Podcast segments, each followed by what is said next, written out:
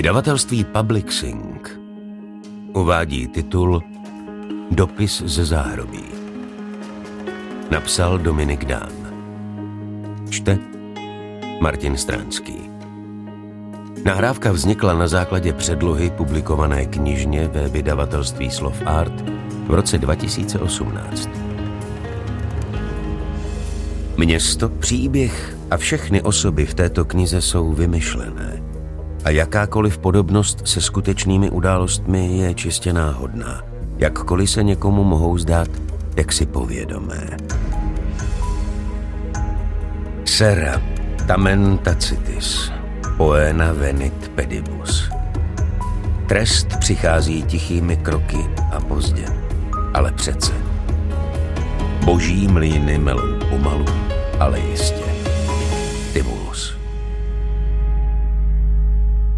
Kapitola první. Leden 1990. Moje drahá Marie, předem mého dopisu tě co nejsrdečnějc zdravím. Dlouho si tu nebyla, ani malou jsem už dlouho neviděl. Co je s tebou? Co se neukážeš? Vždyť návštěvy můžu mít každý měsíc jednu. Tak co se neukážeš? Nemusíš každý měsíc, ale jednou za půl roku bys mohla, i za čtvrt roku, i častějc. Ale jak myslíš? Vím, že vlak je drahý a tak celkově. Všecko je drahý, ale jednou za půl roku bys mohla. Ještě máš tu práci, ne? Rodíš ve školní jídelně, ne? Aspoň máte dost jídla, my tu taky občas máme dost jídla, ale ne vždycky. Ani jsi mi nepsala, ani dost dlouho nemám od tebe odpověď. Asi máš dost starostí s malou. Jsi mi říkala naposledy na návštěvě, tak vím, že byla nemocná, ale doufám, že už je zdravá. Já jsem v pořádku, nemusíš se bát. Nic nepotřebuju, balík neposílej, bez tak půlku vždycky sežerou bachaři, tak nic neposílej. Mám všechno, co potřebuju. Minulý týden jsem měl horečku a sopl, ani jsem se neobjednal k doktorovi. Proč? Přešlo to i samo. Už jsem v pořádku. Včera na vycházce na dvoře do mě zase kérovali. Víš kdo, jsem ti říkal, když si tu naposledy byla, ale Dušan zase pomohl a už je klid od nich. Umíme se ubránit i si pomoct. Dušan je super kámoš. I minule mi došly cigarety, dva dny jsem byl odříznutý od army, nic jsem si nemohl koupit a on mě zachránil a zásobil mě i cígama i vším. Tak si tu pomáháme. Jinak tu nevyžiješ. Je to tu tvrdý, ale za ty roky tu už mám nějaký postavení a umím se postarat.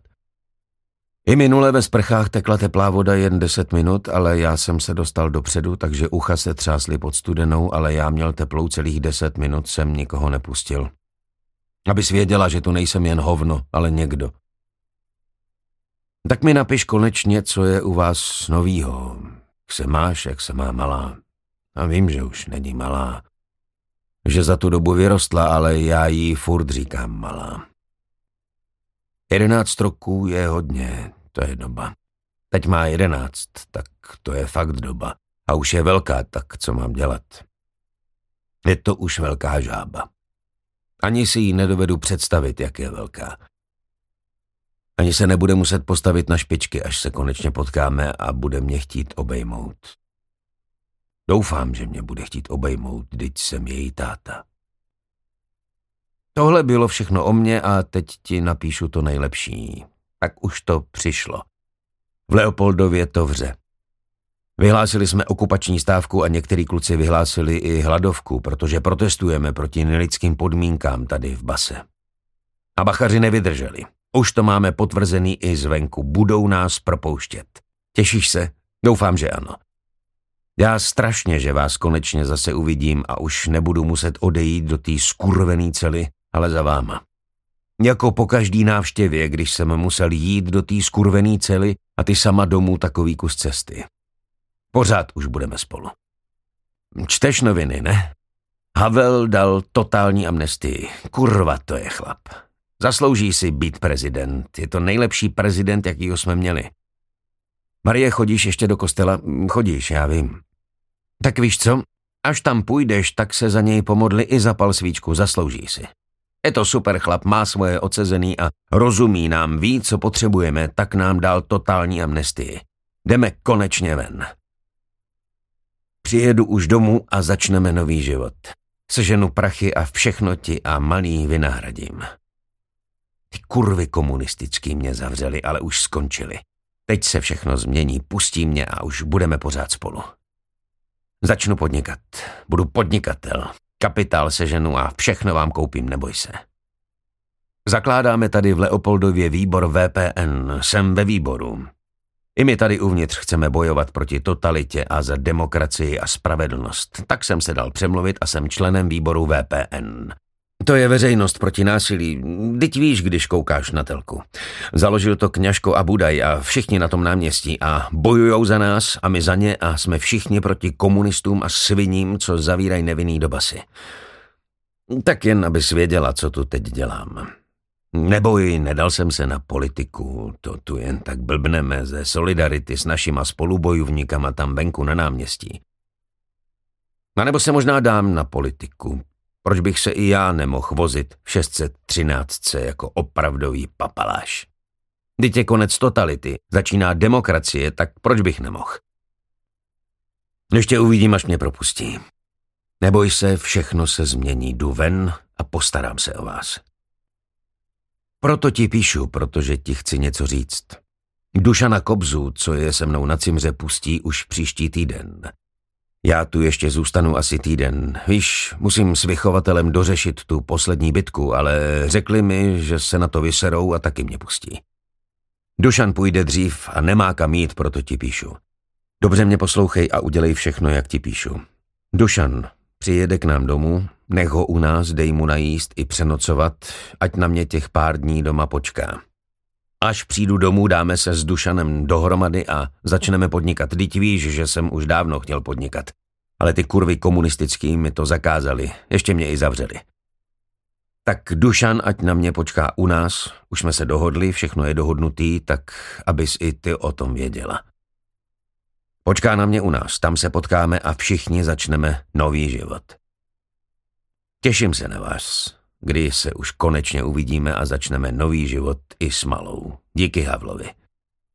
Je to velký člověk, tak mu zapal tu svíčku, jak jsem ti už psal.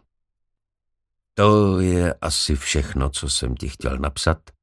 Už ti nemám víc, co napsat v mým dopise, tak už budu končit. Tvůj milující Gregor. PS. Čekej mě, už jdu domů. Kapitola druhá. Soudruhu Kobzo. Ano. Dušane, co tu děláte? Jak jako co, soudruhu vedoucí? Chystám se vyložit, co mi přikážete. Vedoucí obrátil oči v sloup. Aby nestratil glanc a aby v očích blbce i nadále vypadal jako vedoucí, co všechno ví a všechno má pod palcem, zalistoval ve velkém sešitě. Nelistoval v něm zleva doprava, listoval z dola nahoru. Sešity zleva doprava byly pro žáčky, on byl vedoucí. Takový listují z dola nahoru. Nadzvedl dva listy, jeden pustil, přikývl, jakože si všechno písemně ověřil a obořil se na provinilce. Dušanem, dneska tu nemáte co dělat. Jak jakože nemám, vy jste mě mezi tím propustili, jsem bez práce? Nikdo vás nepropustil, to ani tak snadno nejde. No tak to tomu potom nerozumím. Měli jsme dneska vykládat brambory z Popradu do vagónu do Brna. Sám jste mi řekl, abych se připravil, že to bude fuška na celou noc. Ještě jste mi navíc přidělil dva pomocníky. Už a nepojďte sem, zařval vedoucí, ani ho nenechal domluvit. No, sem, blíž, ještě blíž. Dechněte. Dušan dýchl. No do prdele! Já... Proviněle sklopil zrak Průser byl na obzoru. Dušane, ale okamžitě čelem vzad a odchod z perónu, ať vás nezachytí nějaká lokomotiva. Dneska nic nevykládáte. Ale já nejsem až tak opy. Ani nestihl dopovědět. Vedoucí mu naivní hloupou výmluvu utěl rázným gestem jako katovskou sekirou. Ne kvůli chlastu. Chci říct nejen kvůli chlastu, je to přestupek jako hrom, jasně, ale nejen proto. Ty brambory překládáme až zítra. Jak zítra? Proč zítra? Říkal jste mi, abych přišel ve čtvrtek na noční v deset večer. Dušane, dneska je středa. Deset patnáct večer. Ani vám nemůžu vyčítat, že máte čtvrt hodinu spoždění, protože jste přišel o 23 a tři čtvrtě hodiny dřív, bože můj. Středa? Nechápal pomocný dělník na dráze. Dušane, okamžitě odchod. Dospat, co se dá. A zítra v tuhle dobu tady budeme mít práce nad hlavu. A nedokrmovat. Už ani štamprle, jasný? Jasný, šéfe. Dušan Kobza zahanbeně sklonil hlavu a odpochodoval z peronu. Tohle se mu ještě nestalo. S chlastem se už navyváděl všelicos, ale aby přišel na noční o den dřív, to tu ještě nebylo. Před hlavním nádražím v bufetu na stojáka si za poslední drobné koupil malé pivo na srovnání. Na jeden hlд ho vypil polovinu, hlasitě si říhl, hlasitě si povzdechl jako po opravdové rachotě. Druhou polovinu sklenice si šetřil, navíc neměl. Uvažoval. Co to zase bylo za akci? Co zase pili? Čůčo, lacinou vodku, Fero přinesl Alpu, potom někdo sehnal pivo a pokud si dobře vzpomíná, tak z bandasky pil i domácí červené, ale hořké, asi skažené. Potom, kdy to vlastně pili v neděli? Ne, v pondělí. A nebo... Ani si přesně nevzpomínal, pil několik dní. Taky spal. Jednou, možná i dvakrát. Když se rozpil a rozpitý byl poslední dobou pořád, táhl to v kuse, dny se mu slévaly, noci taky, ale aby se spletl o celý den. Měl být čtvrtek a je teprve středa. To musela být opička jak vyšitá. Druhou polovinu sklenice dopil na tři úsporné loky. Smutně se zadíval na dno, ještě jednou obrátil a vysál i poslední kapky. Konec. Navíc neměl. Dal by si klidně i tři, ale navíc neměl. Blbec u taxíku odhodil cigaretu, byla ještě dlouhá, anebo taxík přijel moc brzo. Tak či tak na chodníku zůstal oharek, který si zasloužil pozornost. Ani ho nezašlápl, stále hořel, nemusel schánět zápalky. Schutí si potál. A další blbec nechal na pultu kus klobásy a skoro celou hořčici, až tak spěchal na rychlík. Rohlík sežral hamoun jeden, ale to nic. Klobása s hořčicí zadarmo chutná i bez rohlíku. I trochu piva nechal na dně papírového kelímku. Dušan si pochutnal a jednou měl všechno, co potřeboval. Hlavní nádraží bylo požehnáním pro kreatury, jako byl Dušan. Přírodní rezervace, chráněné území. Roh hojnosti, kde se člověk zadarmo najedl, napil, zakouřil si. No a když se zjevila uslintaná Darina i... Počkal na autobus. Stál u zadních dveří, i když bylo místo i uprostřed, i vepředu. Vepředu dokonce i volná místa k sezení. Nechtělo se mu sedět. Vždycky stál u zadních dveří protože odtud nejlépe viděl na revizory a i kdyby nějaký nastoupil vzadu, vždycky měl dost času, aby ho složil. Roztáhl dveře a klidně i za jízdy vyskočil. Za jízdy vyskakoval zřídka, možná tak třikrát. Většinou začal s tím, že hledá lístek, potom s revizorem vyjednával a na nejbližší zastávce mu zdrénul. Už se mu stalo, že byli dva, dokonce i tři v jednom autobuse ale stačilo složit jednoho a ostatní zařadili zpátečku. S Dušanem Kobzou se jen tak snadno poprat nedalo. No, dalo, ale výsledek byl vždycky stejný. Dušan stál u zadních dveří a sledoval autobus. Ti, co chtěli sedět, seděli. Ti, co měli stát, stáli, nikde ani náznak pohybu, ani stopa po revizorovi. Měl štěstí jako skoro vždycky. Na černo projel půl města a vystoupil pod barákem. Dal by si ještě pivo, ale neměl ani floka. A jako na potvoru na chodníku nepotkal nikoho známého. Ještě se i zastavil, dokonce se rozhlédl, ale nic. Žádný sponzor na obzoru. Srát na to, na kamarády i na pivo. Rozhodl se. Jednou za čas se může dostat domů i normálně a vyspat se do střízliva. Překvapit manželku. Skoro střízlivý se o něco pokusit. Vždyť zítra vydělá, možná si něco vypůjčí a zase bude na levinku. Výtah nepoužil, nikdy nejezdil výtahem. Bydlel v prvním patře. Prošel podél schránek, jenom ze zvyku nakoukl do té své, jako vždycky. Nic. Schránku vybírala žena. Vyběhl po schodech, zalovil v kapse, vyndal svazek klíčů, našel ten pravý se žlutou plastovou krytkou. Chystal se vrazit klíč do zámku a rozšafně napochodovat do bytu. Nazdar ženo, nazdar synku, jak se máte, co novýho ve škole, jsem tu v rozumnou dobu a střízlivý, tak si po delším čase zahrajeme na vzornou rodinu a užijeme si, že jsme všichni spolu. Ale na poslední chvíli se zarazil. Kolik je vlastně hodin? Ze zvyku koukl na zápěstí. Nic. A hodinky dal do frcu už minulý měsíc. No nic, čas se dá odhadnout i jinak. Vedoucí ho poslal domů ve čtvrt na jedenáct, dal si malé pivo, to mohlo být tak půl jedenácté, půl hodina cesty autobusem, plus minus pár minut. Jedenáct, možná čtvrt na dvanáct. Hm. Malý už bude spát. Žena asi pospává u televize, možná žehlí, možná vaří na zítra. V každém případě nebyl vhodný čas na přepadovky s rozšafným antré. Spíš naopak. I když se po dlouhém čase chystal dorazit střízlivý, měl by držet hubu a neprovokovat. Dražkové polívce se bez tak nevyhne, ale když přijde jako pokorný beránek, bude to polehčující okolnost.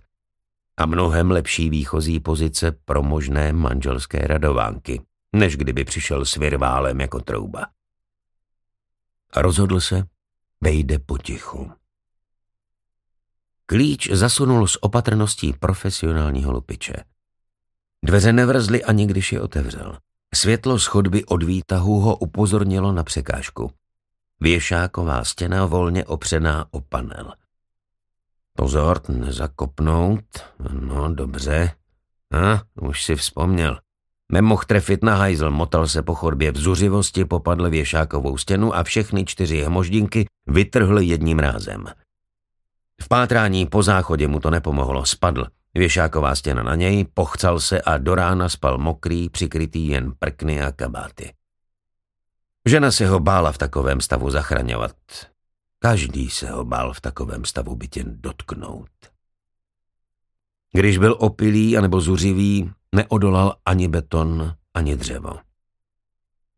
Obešel vytrženou věšákovou stěnu, kabát jen tak přehodil přes botník, slušně se vyzul, pod mě vešel do předsíně. V kuchyni taky tma, asi se nevaří. V obýváku puštěný televizor. Prvořadý je syn. Po špičkách přešel ke dveřím, otevřel. Postel prázdná. Aha, něco se mu vynořilo z hlubin paměti. Syn měl jet na školu v přírodě, týden nebude doma, ale netušil, který týden. No, asi ten ale. Opatrně zamířil do obýváku, zase po špičkách. Otevřel, nakoukl. Jenom televize stlumená na půl, nějaký přírodopisný seriál. Na sedačce ani žena, ani deka. Asi byla unavená, šla si lehnout a zapomněla televizi vypnout. No nic. Překvapí ji v ložnici, možná ještě půjde vzbudit a použít. No když ne dnes, tak zítra ráno. Vždyť ráno bývá moudřejší večera. Pohybovat se nepozorovaně, nehlučně po bytech byl jeho denní chléb.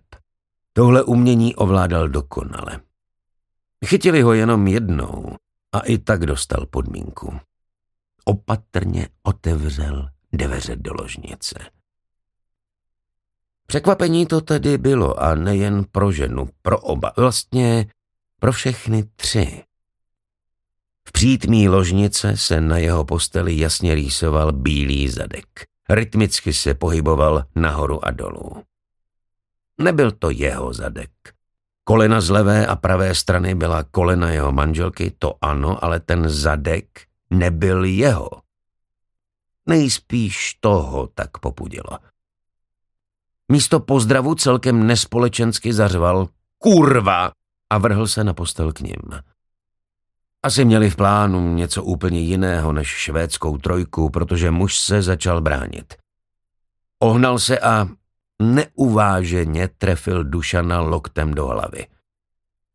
Bože, ty čuráku zasranej! Dušan se opravdu naštval. Nejen, že mu obdělává vlastní ženu v jeho vlastní posteli, ještě ho chce i mlátit, to určitě. Popadl chlapa za ramena a ve snaze stáhnout vetřelce z manželky trhl. Prsty mu sklouzly po spocené kůži, jenom ho poškrábal. Au, do prdele, já ti dám au! Popadl ho za krk. I ten byl spocený, ale Dušan sevřel a táhl. Muž se začal dusit, sám se zvedal z postele. Dušane, prosím tě, ječela žena, ale Dušana pramálo zajímalo, o co prosí, teď na to neměl čas. Dušane, Držovu, vydrž taky na tebe dojde řada. Muž využil chvíle nepozornosti, postavil se. Dušane, ty hajzle, pro tebe nejsem žádný Dušan! Rozhořčený domácí pán se rozmáchl a udeřil. Zasáhl bradu, muži odletěla hlava v záklonu, zapotácel se a svezl se na zem vedle nočního stolku. Dušan kopl. Au! Teď zasténal on, zapomněl, že se vyzul. Muž se snažil znovu vstát. Dušan zaútočil z výhodné pozice, znovu udeřil. Těžká pěst dopadla na vršek hlavy. Muž si ji zakryl rukama, namáhavě vstával. Provázela ho sprška boxerských úderů do žaludku, z boku do žeber, když se otočil i ze zadu do ledvin. Každý z úderů ho hodil zpátky na stěnu.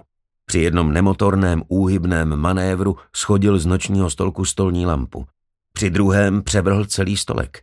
Při třetím se předklonil a objel útočníka kolem pasu s hlavou hluboko staženou mezi rameny. Zatlačil. Dušan couvl, nohy se mu zapletly do rozházených svršků, padal na znak. Muž toho využil, zabral víc. Dušan se roztáhl na koberci, muž si obkročmo sedl na něj. Tehdy udělal chybu. Udeřil. Kdyby se jen bránil, kdyby si ve spršce úderů pozbíral oblečení a utekl, kdyby prosil o odpuštění, kdyby udělal cokoliv jiného, mohlo všechno skončit jenom modřinami a krvavým nosem. Ale on udeřil. Sevřenou pěstí ze všech sil do Dušanovy tváře. Hlava mu odletěla stranou, adrenalin stoupl, zlost v něm vzkypěla. Kurva, ty mě budeš mlátit v mým vlastním bytě, ty! Muž se znovu ohnal. Dušan uhnul, využil ztrátu protivníkovi rovnováhy, nadzvedl se, zapřel se nohama, udělal most jako profesionální zápasník volného stylu, přehodil záškodníka přes sebe. Vstal o něco svižněji než soupeř, takže zaútočil z podobně výhodné pozice jako před chvílí, jenže mnohem tvrději. Při prvním úderu do tváře se ozvalo suché prasknutí. Zlomil mu nos. Druhý úder minul hlavu, dopadl na krk, muž zachroptěl. Třetí úder šel z boku do žeber a prudká bolest návštěvníkovi signalizovala, že aspoň jedno žebro je zlomené. Muž pochopil, i když byly stejná váhová kategorie. Dušan byl lepší rváč. Víc času věnoval po uličnímu tréninku. Navíc ho popadla zlost, přesněji zuřivost, která zatemňuje mozek, blokuje bolest, snižuje schopnost rozeznat nebezpečné jednání, dělá z člověka zvíře. Nelenil, na další úder už ani nepomyslel. Otočil se, vyběhl z ložnice, jak ho pámbu stvořil. Dušan za ním – Kasanova zabloudil, spletl si směr, místo na chodbu ke vchodovým dveřím vběhl do kuchyně. Dušan si na něj posvítil, nacvičeným pohybem jen naslepo praštil dlaní do vypínače. Nahý muž zahnaný do rohu ke kuchyňské lince popadl židli a hodil. Dušan ji odrazil, nebezpečně se blížil. Druhou židli muž nehodil, oháněl se s ní jako s kyjem, ale i tu Dušan zachytil. Chvíli se přetahovali jako malá děcka o poslední volnou židli ve školní družině. Dušan cukl, muž nepustil, cukl silněji, muž se předklonil, jeho hlava se dostala do nebezpečné blízkosti. Dušan toho využil a poslal mu vězeňský pozdrav. Úder čelem na kořen nosu. Už tak krvácející nos se rozplácl, návštěvník zařval bolestí, dlaněmi si přikryl tvář, zavřel oči, ztratil orientaci. Dušan přiskočil, chystal se vykopnout a trefit ho do nahého rozkroku, ale vzpomněl si na bolest v ložnici. Na boso bolely kopance i jeho. Kromě toho v ponožkách riskoval, že na prošlapaném linoleu uklouzne a upadne. Rozmyslel si to. Žádné kopance, raději dobře mířený úder, ale kam? Nahý muž si zakryl tvář dlaněmi, hlavu schoval mezi ramena, schoulil se. Neser, dušané, snažil se mumlavě vyjednávat mezi dlaněmi. Všechno ti vysvětlím, nech mě jít, nechci se prát. Ty se nebudeš prát, neboj se, tebe budou prát, sleduj jak. Dušan spustil z pršku úderů na hlavu. Bylo mu jedno, že nebyly účinné, protože ruce je tlumily jako měkký obal. Bylo mu jedno, že žadoní, že se svíjí. Měl už jen jednu snahu. Složit ho na zem a dorazit ho. Dušane! Návštěvník zoufale vykřikl. Najednou se z ničeho nic narovnal a nečekaně kopl. Jeho bolest nohy nezajímala. Byla určitě menší než ta, co právě zažíval. Kopl. Trefil přesně do žaludku. Dušan odletěl, nohy mu podrazila převržená židle. Nejdřív se praštil do hlavy o hranu stolu, potom tvrdě dopadl na záda. Pár hvězdiček a fialové roztočené spirály mu připomněli, že do hlavy to bolí. Ty svině jedna zasraná! Dušan syčel zuřivostí. Při vstávání si pomáhal rukama. Chytil se hrany stolu, přesně té, do které se uhodil. Když sáhl o kousek dál, nahmatal rukojeť. Ne, tohle ne, Dušane, vzpamatuj se, nůž ne! Dušan ho slyšel jakoby z dálky. Vlastně ani nerozuměl, co blábolí. Ústa měl plná krve. Na rtech mu vyskakovaly bublinky, vůbec mu nebylo rozumět. A i kdyby, Dušanovi už to bylo jedno. Překročil hranici. Už se na svět díval skrz rudou mlhu. Nebylo návratu.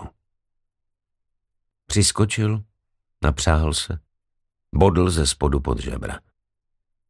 Čepel dlouhého kuchyňského nože nasměrovala vzhůru. Bez odporu vnikla do těla až po rukojeť. Muž se opřel o linku, ruce obejmuli domácího kolem ramen, hlava padla do záklonu, ruce se svezly podél těla, kolena se podlomila. Duša, ne, ne, zavřeštěla manželka ve dveřích. Narychlo zabalená do odrbaného županu. Koupil jí ho po svatbě, nebo ještě před. Vběhla do kuchyně. Přiskočila, spěchala zachraňovat. Dušanovi nebylo jasno koho. Na, tu máš! Z otočky ji jedním vrzem řízl do krku. Odskočila, chytila se za krk. Mezi prsty vytryskla krev, stékala po kloubech, po zápěstí, kapala na zem, mizela v rukávu odrbaného županu. Bleskově se otočila a utekla. Dušan slyšel, jak buší na sousedovi dveře, slyšel křik, vřavu, ječivý, hysterický vřískot nějaké ženy. Nešel za ní, nepronásledovali. K čemu? Ať buší, ať zbuntuje celý dům, ať si zavolají fízly, ať si. Nebude utíkat. K čemu a kam? Počká na ně tady ve svojí kuchyni, ať ho klidně zatknou, nebude klást odpor. Ať se stane, co se má stát. Nebudu utíkat, svině, řekl krvavé mrtvole na zemi a aby svým slovům dodal na vážnosti kopl. Ani jeho už bolest nohy nezajímala. Také on už zažíval mnohem větší.